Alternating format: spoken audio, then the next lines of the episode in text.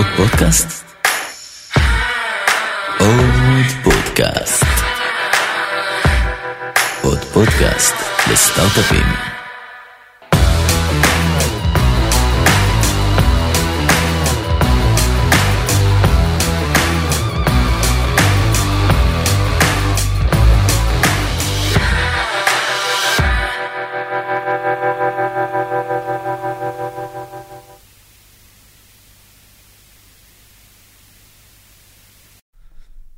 התחלנו. יופי. מור, מעניינים? בסדר גמור, מה קורה? ברוכה הבאה. תודה רבה. לפודקאסט הצנוע שלנו. נמצאת איתנו כאן, למי שלא מכיר, מור חן. מור חן היא ה managing director של תוכנית ההאצה של 8200, או בשמה החדש, 8200 for Startups, 8200 למען סטארט-אפים ב-EISP, נכון. לפני זה נקראה פשוט 8200 EISP. עדיין מור- נקראת ככה הרבה נקרא- פעמים. נקראת ככה הרבה פעמים. מותג ושם זה דבר שקשה לשנות. ממש. מור מוסרת שהיא לא אחראית על הקופירייטינג.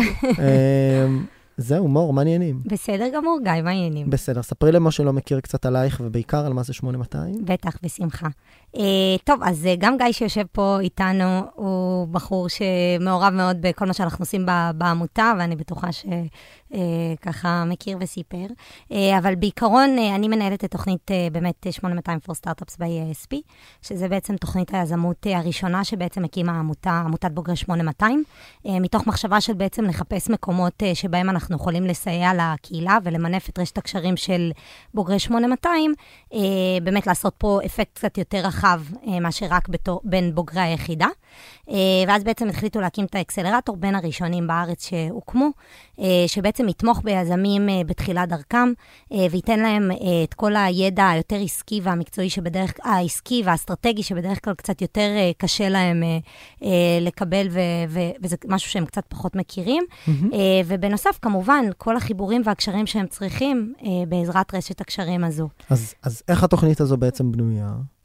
אני היום יזם או יזמת שרוצים להגיש מועמדות uh, לתוכנית, תכף נדבר גם על איך מגישים מועמדות, ו- ומה המסע שאנחנו צריכים לעבור, אבל ככה, אני היום מגיע לתוכנית של 8200, אמרנו היא מטעם עמותת בוגר 8200. אמת.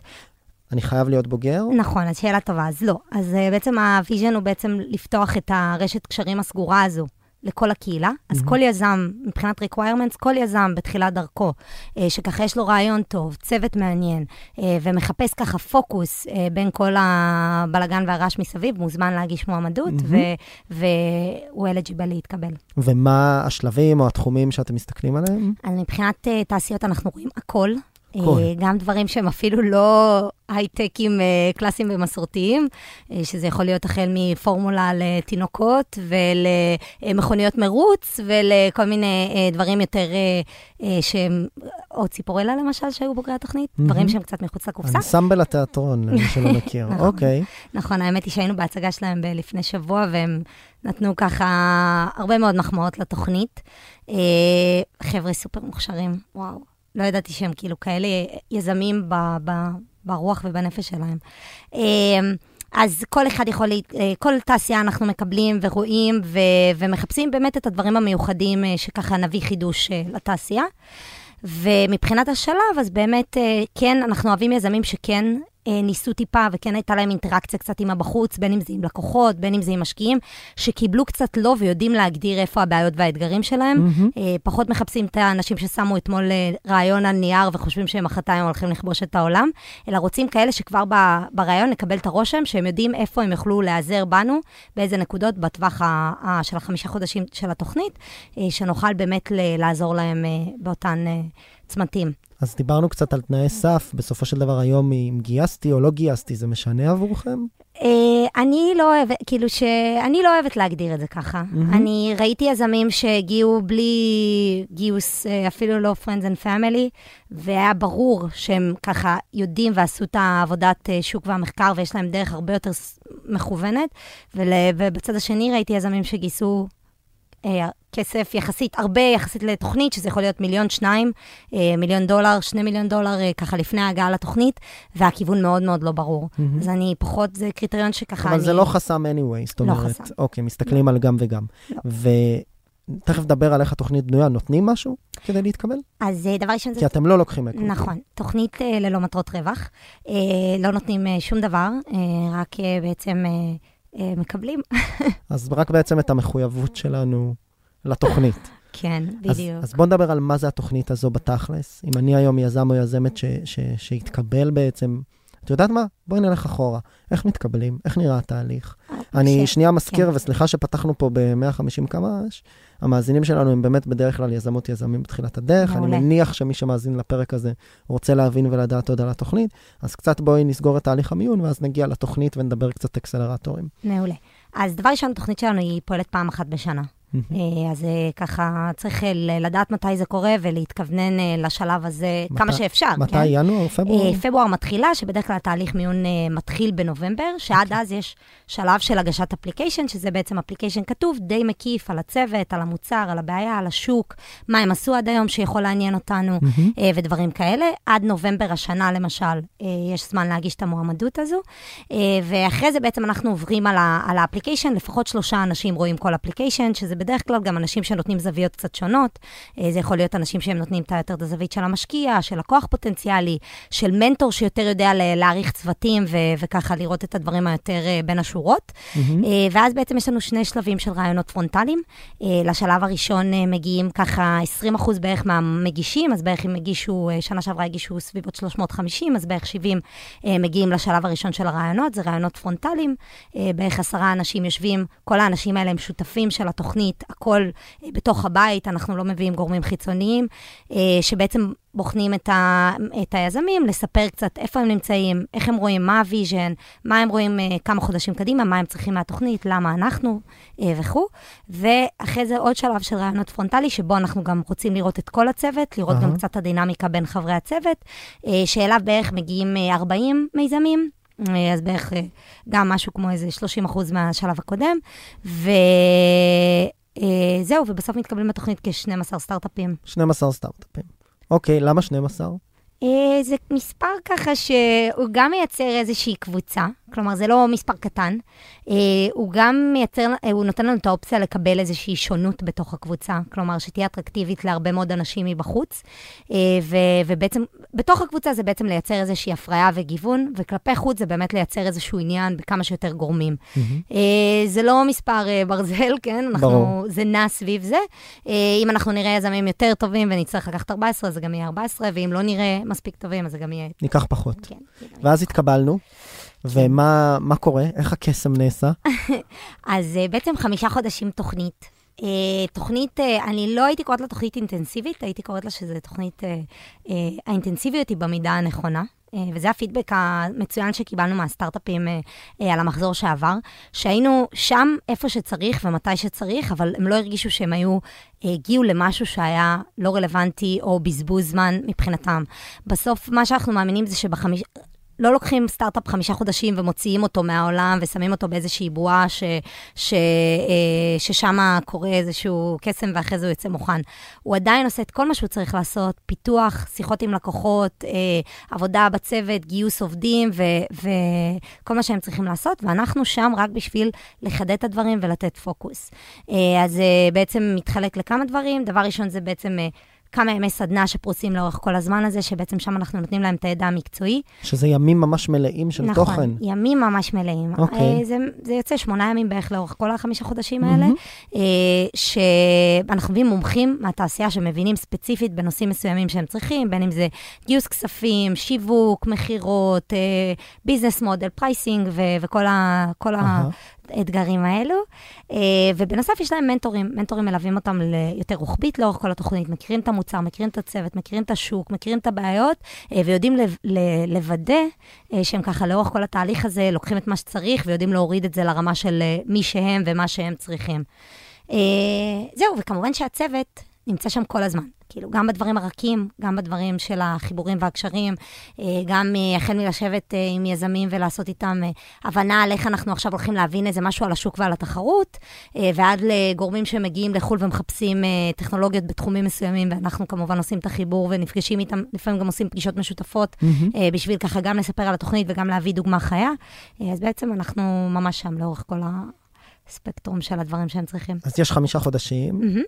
אני עברתי אותם, אני גם, גם יושבים אצלכם, לא ציינת נכון, את זה, גם נכון, מקבלים משרדים. נכון, נקודה טובה, כן. ב- אנחנו יושבים עכשיו באמזון, ב-AWS. אה, שותפים חדשים של התוכנית, בעזריאלי שרונה. לא חייבים לקנות מאמזון שום דבר כדי לא, לשבת שם. לא, אוקיי, לא. חייבים. אה, אבל הם כן מקבלים את התמיכה הטכנית, ואנשים מאמזון שיושבים, אז כלומר, למי שאין לו איזה סיבה באמת עקרונית להיות ב cloud אחר, זה מאוד נוח, כי הם באמת עוזרים לך לבנות את התשתית בצורה מאוד מאוד יעילה ואפקטיבית. אז כן, אה, בסוף היזמים אה, מקבלים, מרוויחים אה, מזה הרבה, גם ברמה המקצועית. אבל כן, הם מקבלים space, והם יכולים לשבת שם לאורך כל התוכנית. ה space ימי סדנאות mentorship, ואז התוכנית מסתיימת, מה קורה? אז זהו, אז כשהתוכנית מסתיימת, יש לנו דבר ראשון את ה demo day, שזה בעצם אירוע ה peak של כל ה... של כל ה... חמישה חודשים האלה. אה, שם בעצם יש להם את ההזדמנות להציג בפני אה, מאות משקיעים ולקוחות פוטנציאליים. אה, אצלנו ה demo day הוא קצת שונה, הוא לא רק pitching ו networking, שככה אתה לא בהכרח יודע עם מי אתה מדבר, ובאירוע מאוד מאוד קצר לפעמים זה קצת overwhelming, ואתה לא בטוח שאתה משקיע את הזמן הנכון במי שצריך. אנחנו מראש מתאמים פגישות ליזמים.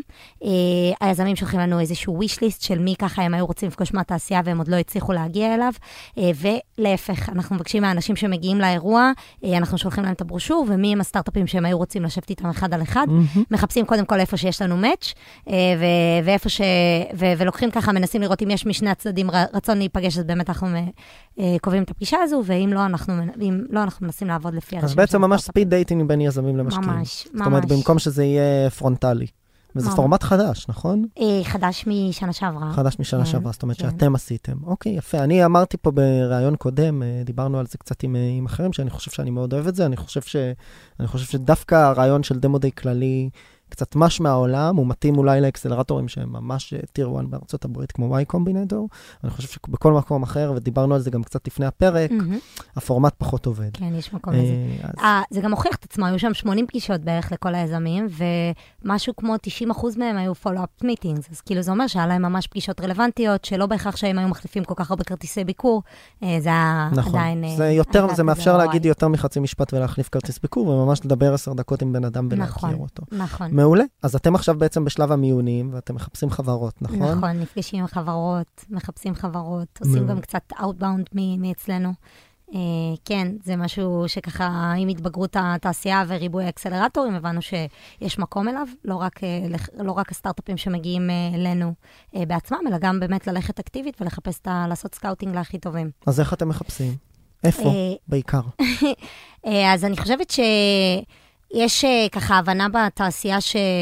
אה, מי שמכיר את התוכנית ויודע כאילו כמה, מה היא נותנת ליזמים ו, ובדיוק באיזה נקודות היא יכולה לעזור, אה, כבר מפנה אלינו סטארט-אפים. אה, אז זה יכול להיות קרנות שמכירות את התוכנית וככה פגשו צוות מאוד מאוד חזק, אבל שזה קצת מוקדם להם, והם צריכים קצת עדיין את הפוקוס, אז הם באמת נותנים לנו המלצה. אה, וזה יכול להיות גם אה, מנהלי תוכניות אחרים, שאולי ראו משהו שפחות אולי רלוונטי להם ויותר רלוונטי לנו. אז יש, אני מקבלת כבר, מתחילה לקבל כל מיני leads רלוונטיים ויוצרת איתם קשר, וזה מוביל בתוכנית האחרונה, ארבעה מתוך אה, 14 סטארט-אפים שבעצם התחילו את התוכנית, הגיעו על ידי scouting שאני עשיתי. כלומר, זאת אומרת, ממש המלצות או scouting אקטיבי. בדיוק. מגניב. בדיוק. עכשיו, דיברנו על זה קצת לפני הפרק, אנחנו תכף נגיע אלייך. אה, קצת על אקסלרטורים ותוכניות האצה בכלל, אנחנו. גם עברנו פה בקומה למעלה, יש פה MassChallenge וכולי. וכולי, אני מ-Fusion, ו- ויש לא מעט, ואחת מהטענות שעולות פה ברוב הפרקים זה השיח על הדבר הזה, שיש ריבוי של אקסלרטורים כן. בתעשייה. איפה זה פוגש אתכם, זה משפיע על העבודה שלכם, איך אתם רואים את זה? תראה, אה, זה יהיה מגוחך להגיד שזה לא משפיע. אה, כלומר, הדבר הראשון שאני עשיתי כשנכנסתי לתפקיד זה היה מיפוי והבנה של מי אנחנו, איפה אנחנו עומדים לעומת שאר התוכניות, ואיך אנחנו נשארים אטרקטיביים ורלוונטיים בלונג רן וגם בשורט רן. אה, בטח שזה משפיע. אה, אני חושבת שהתוכנית שלנו, יש בה משהו... אה, יש בה כמה דברים חזקים, אה, שעדיין אה, עוזרים לנו תמיד להיות ככה, ב, ב, ב, שכשיזם בוחן תוכניות, תמיד זה ב, ברשימה שלו. דבר ראשון זה המותג, הוא מאוד מאוד חזק, כבר פועלים הרבה מאוד שנים, ויזמים מכירים את התוכנית. זה לא איזו תוכנית חדשה מהשנה האחרונה, יש כבר סיפורי הצלחה שאפשר להתגאות בהם, יזמים שעשו אקזיט, יזמים שגייסו B round ו-C round, ו- ו- ו- ועברו לארצות הברית וסגרו לקוחות גדולים. את יכולה לדבר קצת, לא הזכרנו את המספרים, את יכולה לספר קצת במספרים מה קורה? בטח. אה, אז עכשיו סיימנו את המחזור התשיעי אז כבר תשעה מחזורים היו בתוכנית. אה, כ-120 סטארט-אפים בוגרים, אה, גייסו 670 מיליון דולר. אה, היו חמישה אקזיטים בתוכנית. אה, בערך 600 מקומות עבודה שנוצרו בארץ ובעולם, אה, שזה בעצם גם איזשהו KPI שמאוד מאוד חשוב אה, לעמותה, בשביל למד- להבין את כן, האפקט למדוד הגדול את שאנחנו עושים. האימפקט. נכון. אה, ו-KPI חדש האמת היא שהכנסנו מהשנה האחרונה, אה, זה באמת להבין האם אנחנו אלה שהזזנו את המחט, או האם בלעדינו הם גם היו יכולים לעשות את זה, וזה משהו שככה אני אה, מההתחלה הרגשתי כזה, אוקיי, אה, כאילו, אוקיי, הם גייסו, איך אני יודעת אם זה קשור אליי או שהם היו מגייסים anyways. אז אה, בעצם אחד ה-KPIים שהכנסנו עכשיו זה, האם דרך רשת הקשרים שלנו הם השיגו לקוחות או אה, השקעה. אז uh, בעצם יותר קל לנו לעשות את המעקב ככה בשנתיים האחרונות, 2011 הם לא זוכרים כבר מי הכיר להם את הקרן ש, שממנה הם גייסו, אבל כאילו כל מי שאנחנו uh, הכרנו או עשינו את האינטרו, אז אנחנו כן רושמים את זה, uh, וכן עוקבים אם בסוף היה מזה, יצא מזה איזשהו משהו, ויש לנו כבר כמה הצלחות שאנחנו ככה יודעים בוודאות להגיד יפה, יפה שכאילו, מאוד. שאנחנו ידענו זה- לעשות את החיבור הזה. זה אני תמיד אומר, מישהו פעם צחק עליי כשאני הייתי המנהל, אה, המנהל של 8200, גילוי, נתת גילוי הנאות הזה בתחילת הפרק, אז אנחנו לא נדבר על זה הרבה. כן. אה, ואמרתי לו, מה, מה בעיניך, יש, היו גם המון תשובות רציניות, אבל אמרתי לו, מה בעיניך התפקיד של מנהל אקסלרטור? אז הוא אמר, מה זאת אומרת, להעלות פוסטים בפייסבוק על ההצלחות של התוכנית? שזה היה קצת ציני, כי בסוף, אה, אני חושב שבאיזשהו מקום, עבורנו הרבה פעמים, קל מאוד ללכת למקומות שבהם קל, פשוט לדווח על ההצלחות מבלי להזכיר איזה חלק היה לך בהם, נכון. או לחלופין להתעלם מהכישלונות. אז בהקשר הזה, אני, אני מאוד מסכים שנכון ממש לבדוק את זה ולראות איזה אפקט אתה עשית. ממש, ואיפה אתה הזזת את המחט, הבאת לקוח, או אדוויזורי, או, ממש. או כסף. ממש. יש לנו חברה שסגרה לקוח ראשון אמריקאי בזכותנו. יפה מאוד. אה, כן, שזה היה הצלחה מדהימה בעינינו. ברור, כאילו, כי זה ממש. בסוף איזשהו milestone שמאפשר להם גם לגייס. אז ממש. רגע, אז דיברנו על הבידול, אז אמרנו קצת על המספרים. נכון, ועל ה-brandים. נכון. אה, הדבר השני, אני חושבת ש... אה, זה שיש לנו שותפים מאוד מאוד חזקים בתוכנית, אה, זה משהו שמאוד מבדל.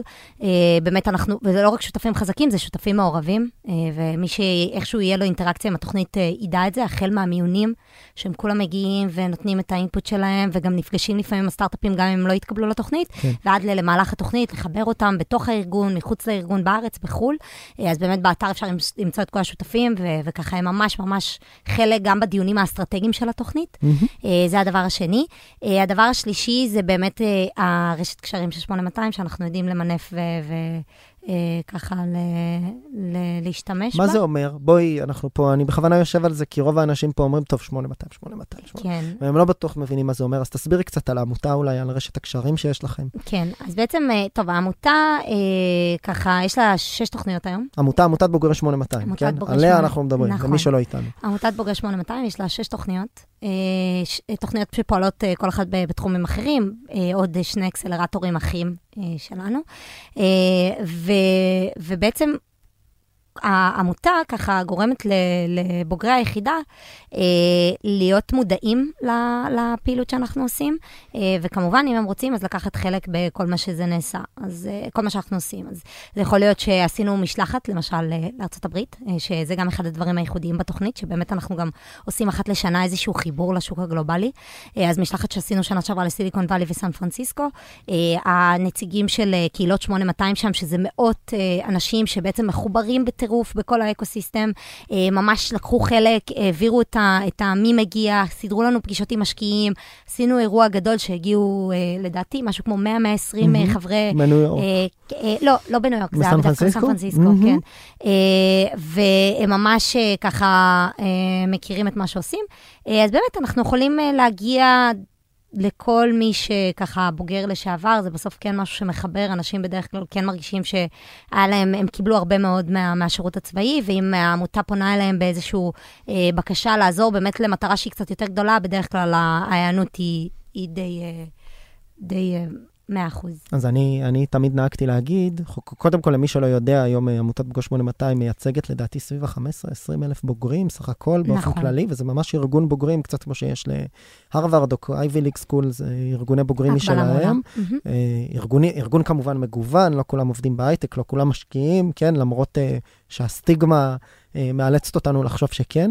ובסוף מה שקורה עם היזמים האלה, ואני חוזר למה שאת אמרת בתחילת הפרק, שלא מקבלים רק בוגרי 8200 לתוכנית. נכון. זאת אומרת, אתה יכול להיות בוגר 8200, וזה כמובן אחד מהקריטריונים שבודקים, אבל רוב האנשים שמתקבלים לתוכנית, או חצי, הם לא בוגרים של היחידה בשום כן. צורה, יש גם יזמים שהתקבלו לתוכנית שלך שבכלל לא עשו צבא, היה יזמת חרדית ויזם ערבי וכולי, אז, אז זה ממש לא קריטריון, אבל התפיסה היא ש-once התקבלת לתוכנית, יש לך בעצם access לכל רשת הבוגרים הזו, כאילו היית בוגר של היחידה. נכון. אה, ובמובן הזה, הם באים לאירועים, והם מפרסמים משרות, והם באים לכנס ה-networking הגדול, ומקבלים איזושהי גישה ישירה דרככם נכון, לתוך ארגון הבוגרים. אז במובן הזה, זה הקשר המרכזי מעבר, ל... נכון, אני מעבר. מעבר למותג. דיברת על המשלחות, כן, אחד הדברים המדהימים שאנחנו עושים בתוכנית. בואי נדבר על זה קצת, תסבירי לי מה זה אומר. כן. אני, אני היום מתקבל, אני אוטומטית טס לחו"ל? לא. לא. אוקיי. נכון. אוקיי.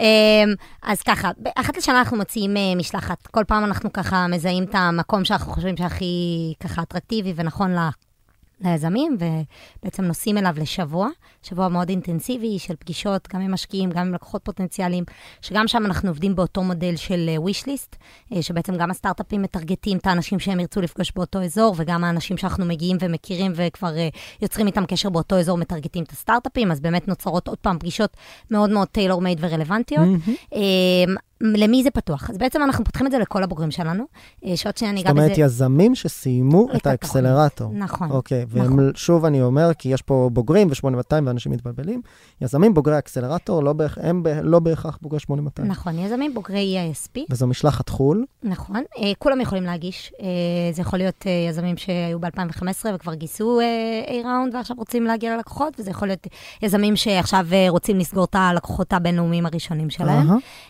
אה, אז בעצם אה, השנה הגישו משהו כמו 40 מיזמים. אה, בוגרים שלנו, השנה גם החלטנו לעשות קצת שינוי. עד היום היינו מאוד פוקוס על ארה"ב, לא באופן, באופן די טבעי. השנה אנחנו גם ניסע ללונדון בפעם הראשונה.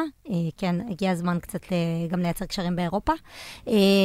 ו, ובעצם מתוכם אנחנו לוקחים בערך שמונה סטארט-אפים, שאנחנו מאמינים שזה באמת נכון להם כרגע להגיע. הברית. אה, לא לארצות הברית, להגיע לח- כרגע ל- לשוק. לשוק הגלובלי, כן. מהמם. כן.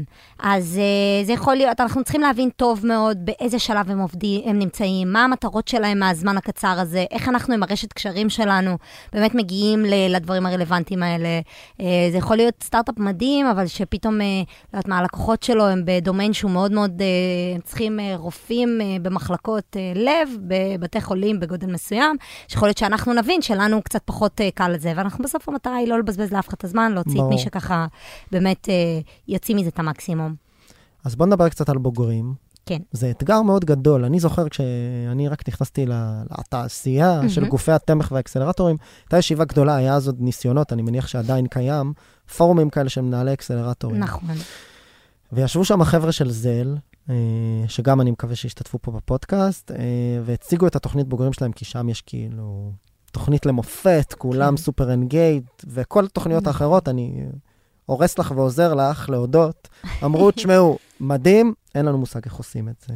אז איך אתם בעצם בהקשר הזה ש- שומרים על קשר עם בוגרים, איך זה נראה, איך נראה היחסים אחרי זה? כן, זה אתגר מאוד גדול, כי כשאתה מדבר עם בוגרים, אה, שזה מה שאני עשיתי כשנכנסתי לתפקיד, זה לנסות לדבר עם כמה שיותר בוגרים, מכמה שיותר מחזורים, מכמה שיותר תעשיות, חלקם עדיין פעילים, חלקם כבר לא, חלקם... להבין באמת איזה תמיכה אנחנו יכולים לתת ongoing, ולא Mhm. רק את החמישה חודשים האלה כשהם אה, אצלנו. כן. אה, כולם אומרים שהם צריכים, כולם גם מציינים מה הם צריכים, אה, אבל אה, אה, בפועל זה די קשה כאילו לתת את התמיכה הזו, כי בדרך כלל זה, השונות מתחילה להיות יותר גדולה והמחנה המשותף קטן. כלומר, אם בתוכנית כולם צריכים להכיר אה, אה, קרנות שאפשר לגייס מהם סיד ופרי-סיד, או לכולם יש אתגרים יזמיים ב- בתחילת הדרך, לא, לא מדברת על, ש- על השלב שהאתגרים נהיים הרבה יותר אה, ספציפיים וממוקדים לתעשייה שלך, זה יותר קל למצוא סדנאות ותכנים ולהביא את האנשים שיהיו רלוונטיים. אה, אחרי זה אתה כבר צריך להבין איך אתה עושה פלחים מסוימים מתוך הבוגרים, ולהם יוצר את ה... מתאים ממש משהו ש... שרלוונטי אליהם. כן, בדיוק. אז זה יכול להיות, אז הרבה הרבה מהאינטראקציה שיש לי היום עם הבוגרים זה סביב אה, כל מיני לקוחות או משקיעים שמגיעים מחו"ל ומחפשים טכנולוגיות אה, בתחומים מסוימים, שמחפשים משהו קצת יותר אה, מתקדם. נניח לפני שבוע היו פה מ-Salesforce Ventures, שהם מחפשים מינימום A round והם מחפשים דברים מאוד אה, שככה קשורים לדאטה ויותר בעולמות שלהם, ואז באמת ככה העברתי להם שלושה סטארט-אפים שלנו ממחזורים שנתיים, שלוש אחורה, ובאמת זה היה ככה, זה כאילו משהו שאתה יודע ש...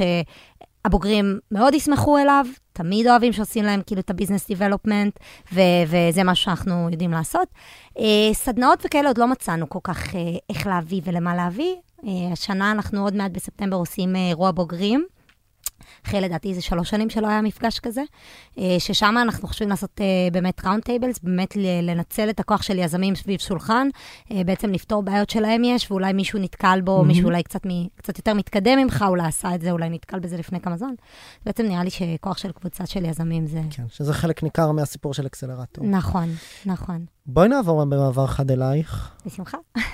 אז חוץ משלומך שהוא טוב, ספרי קצת איך מגיעים לנהל את, ה, לנהל את התוכנית יזמות של 8200 ככה? מה, מה, ואל תתחילי מהסוף, דווקא מההתחלה, כי אני חושב שלשמוע פה על המסלול שעשית, אה, נראה לי יהיה מאוד מעניין להרבה אנשים. כן. אני חושבת ש... אני אספר אה, איך לי זה קרה, וזה היה מאוד, אה, מאוד לא, לא מובנה ולא מתוכנן, ואני חושבת שזה, להרבה מהאנשים זה, זה, זה, זה כאילו לא מסלול שהם... זה לא משהו שאתה כן, ככה... זה counter intuitive לאיך שאנחנו חושבים נכון, שצריך להגיע לזה. נכון. אוקיי. אמ, כבר אני אספר גם מה אמרו לי כשנכנסתי לתפקיד, אבל אה, אני, אוקיי, אז בעמותת בוגר 8200, בשביל לנהל תוכנית אתה צריך להיות בוגר היחידה. בכל אופן, כאילו להיות כן מחובר וכן עם הרשת קשרים שהבאת וייצרת ככה בזה. אז אני בוגרת היחידה. אה, אחרי זה למדתי מדעי המחשב וסטטיסטיקה באוניברסיטת תל אביב, הייתי שלוש שנים אה, מהנדסת ב-VMware, שזה ככה נותן לי הרבה יתרון היום בתפקיד, כאילו אני מצליחה גם ל... א', זה לא נשמע לי סינית שום דבר ממה שהם אומרים, וזה לא מפחיד אותי, אה, וגם אני מבינה, כאילו מבינה את ה... מה זה בעצם אה, לייצר משהו, מה זה באמת התכנות אה, טכנולוגית, וכמה זה ככה משהו שהוא לא טריוויאלי, למרות שכאילו say פה בישראל זה שכאילו, את ההתכנות הטכנולוגית אתם תצליחו לעשות, זה לא בהכרח ככה, ואני רואה יזמים שמתקשים עם זה.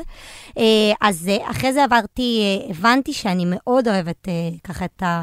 את העולם הטכנולוגי, אבל יותר ברמה האישית, יותר מתאים לי תפקידים יותר עסקיים, יותר עבודה עם אנשים, יותר אסטרטגיים. במעבר חד, ככה, ובגלל שלא היה לי שום ניסיון בהקשר הזה, עברתי לעבוד בחברת ייעוץ אסטרטגי. אה, שם עשיתי הרבה מאוד פרויקטים אה, לבנקים ולחברות כימיקלים ולחברות ביטוח. זהו, ו... מה זה פרויקטים? מה זה ייעוץ אסטרטגי? מה זה אומר?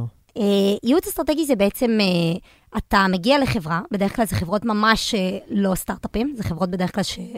עשרות שנים רצות באיזשהו כיוון, ופתאום מבינות שמשהו לא בהכרח עובד או לא עובד כמו שהם היו רוצים, אה, ואז הם מביאים גורם חיצוני, שבדרך כלל מביא ככה, הוא גם לא, הוא קצת פחות בייסט, uh, כי הוא בא מבחוץ, הוא גם מכיר בנצ'מארק אה, הרבה מאוד מהעולם, ובעצם הגורם החיצוני הזה עושה את הבדיקה בבית, okay. אוקיי. ונותן לך בעצם המלצות לאוקיי, כאילו, זה מה שאתה צריך לעשות.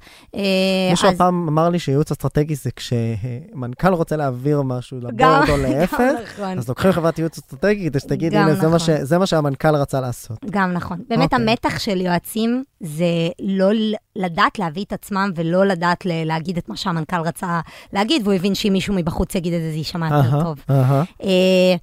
אחד הפרויקט האחרון שעשיתי בעצם היה למלאנוקס, לפני שהם נמכרו לאנווידיה, אה, שזה היה בעצם פרויקט מדהים עבורי, כי פתאום הבנתי שאוקיי, אם אני לוקחת את העולם הזה שאני אוהבת, אבל מטמיעה אותו ב- ב- ב- גם בתעשייה שאני ככה מרגישה מחוברת אליה, אז כאילו הvalue שאני יכולה להביא הוא מאוד מאוד גדול. אה, אז באמת זה היה כאילו ככה לדבר על אסטרטגיית צמיחה, אה, ככה לפני המכירה.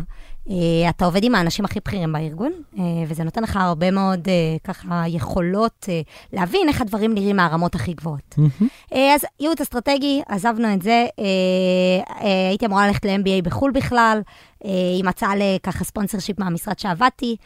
המנהלת תוכנית הקודמת, שרין, הכרתי אותה, רציתי להתנדב, גם הכרנו טיפה מהיחידה. אז רגע, עצרי פה. בעצם פנית אליה ואמרת, אני רוצה להתנדב?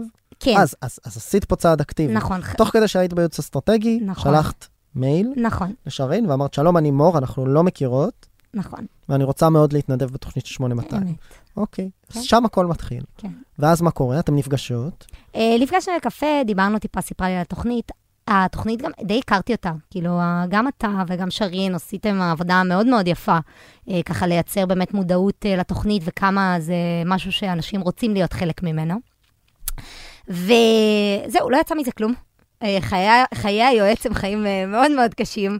אה, ככה מ-7 עד 2 לפנות בוקר עבודה מלאה, ולא היה לי זמן לעשות שום דבר חוץ מזה, לצערי. אבל זה ייצר את ההיכרות הראשונית נכון, ואת הניצוץ. נכון, נכון. חצי שנה אחרי, פשוט היא פנתה אליי, קבענו לקפה באותו מקום, חצי שנה אחרי, וככה היא סיפרה לי שהיא עוזבת, וכמה היא חושבת שזה יכול להתאים לי. אה, גם היכולות שלי יכולות להיות רלוונטיות לתוכנית, וגם להפך. התוכנית יכולה לעזור לי אה, ככה להתקדם עוד טיפה בכיוון שאליו אני רוצה להגיע. אה, וזהו? כן, לכאורה. לכאורה זהו. כן. היה לי ככה שבועיים אה, שהתלבטתי, כאילו, כי באמת, אה, ו- ועכשיו אני אגיע למה שאמרו לי, כולם אמרו לי, את במסלול אג"ח. מסלול שמאוד ברור לאן את הולכת, אה, ככה אחרי ייעוץ אסטרטגי, MBA, אה, תפקיד יותר בכיר באיזושהי חברה, כאילו הכל מאוד מאוד נכון, ופה את הולכת לעבור למסלול מנייתי. אה, ככה הרבה דלתות יכולות להיפתח, והאי-ודאות היא קצת יותר גדולה, לטוב ולרע. מהמם. אה, כלומר, אתה צריך להבין מה אתה עושה מזה, ואיך אתה אה, לוקח את זה, כאילו, מה אתה לוקח מזה. אה, ואני החלטתי שזה הזדמנות מדהימה ל... שהשוק אה, בשוק שורים, מסלול מנייתי עדיף. בדיוק, זה היה לפני אוקטובר, לפני אה, מלחמות אוקטובר 18. לפני מלחמות השכר של טראמפ וסין. בדיוק. הבנתי. אוקיי, סבבה, יפה מאוד. טוב, בואי נראה לי ככה קצת flavor לסיום. בטח. איפה התפקיד של אה, מנהל אקסלרטור פוגש אותך? הרי בסופו של דבר היה לנו פה כמה שיחות פילוסופיות עם כל מיני מנהלי ומנהלות תוכניות אחרים. איך את רואה את התפקיד? הרי זה לא משקיע, ממש. נכון. זה גם לא יזם, נכון. ממש. גם אם הקמת תוכנית. האמת היא שזה מרגיש, לי זה מרגיש כאילו מאוד דומה לעבודה של ייעוץ. אה, ואני מאוד מרגישה שהרבה פעמים זה פוגש אותי, כאילו שאתה מהצד רואה את הדברים, ואתה לפעמים יודע להגיד כאילו בצורה ככה, זה מה נכון או מה לא נכון. אה, אז אתה צריך באמת לתת הרבה מאוד, אה, ככה, אתה לנסות להיות כמה שיותר מעורב. אתה בסוף לא קובע את ההחלטות בשביל הסטארט-אפים, זה שלהם, והם גם אה, הם יודעים את זה. אה, אבל אתה כן מנסה כמה שיותר אה, לתת להם, מה, ככה, מההסתכלות הרחבה שלך, אה, את ה... מה שככה יכול לעזור להם לקדם את זה. אז זה יכול להיות לפעמים, הם, אה, זה הכל. כאילו, זה יכול להיות ברמה של, אה, אתה מכיר יזם שבדיוק נתקל באותה בעיה, או יש לו שוק אה, דומה מבחינת לקוחות, ואולי אתה מחבר ביניהם, לחבר אותם לקרנות שמחפשות דברים. אה, זה ממש, כשאתה כתבת את המייל, הקונקטורים של התעשייה, זה בדיוק זה. זה כאילו, לשבת. בצומת ולדעת לראות את התמונה מלמעלה, ולדעת לעשות את, האתר, את החיבורים. ממש, הקונקטורים או האנבלרים, זה בסוף התפקיד ממש. שלך. אני, לפני ש... כשרק התקבלתי, ושמחתי מאוד לתפקיד שלך, אז אה, ישבתי עם אה, משקיע, אני יכול להגיד את השם, קוראים לו גיא גמזו, הוא אנג'ל אה, יחסית מהמם. מוכר, גם היה מאוד מעורב בתוכנית בתחילת דרכה, לא יודע כמה היום, אה, אבל אני מניח שהוא עדיין בא לתת הרצאות מדי פעם. והוא ישב איתי ושאלתי אותו, זו הייתה שיחה די ארוכה, ושאלתי אותו שאלה אחת בסוף, אמרתי לו, טוב, תגיד, אם אני צריך ללמוד משהו אחד ממישהו כמוך, שהיה מעורב מאוד בתוכנית ומעורב מאוד בתעשייה, מה אני צריך לדעת כן. על התפקיד? מהמם. ואז הוא אמר, תקשיב, מנהל אקסלרטור, נתפס לידי כולם, האמת, אני, ככה יצא לי להגיד את זה בכמה פרקים, זה, זה נתפס על ידי המון אנשים כתפקיד מאוד נוצץ. כן. בטח מנהל התוכנית של 8200.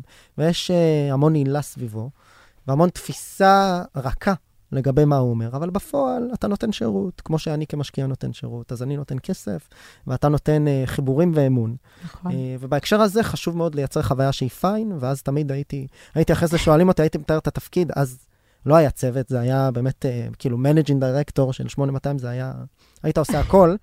אז הייתי תמיד אומר, אתה יושב כאילו בונה אסטרטגיה, מארגן משלחות לחו"ל, מדבר עם ספונסרים, כן. ואז קובע פגישה בין יזם למנטור, סוגר את החדר ישיבות, קונה את הבורקסים ומזדכה על הקבלה. אז נראה לי, והכל צריך להיות כאילו פיין. אז בהקשר הזה אני חושב שהוא ניסח את זה נכון, אנחנו, אנחנו מסכימים. כן. מור, איך יוצרים איתכם קשר? אה, בכל דרך שהיא. כלומר, אוקיי. אה, גם אה, באתר, בפייסבוק, וזה דרך העמודים. כמובן שאיתי אישית, זה הדרך שאני הכי אוהבת, שאנשים יוצרים איתי קשר. אז כל מי שרוצה יכול להגיע אליי, לינקדאין, פייסבוק ומייל, כל, כל דרך שהיא. זאת אומרת, לפנות ישירות אלייך, או דרך הפרטי הקשר באתר. איך לגמרי. אה, האתר זה ESP, אורג IL? בול. יפה, אני עוד זוכר. את זה לא שינינו. אחלה. כל הכבוד. אז מור, תודה רבה, תודה רבה, גיא. בכיף.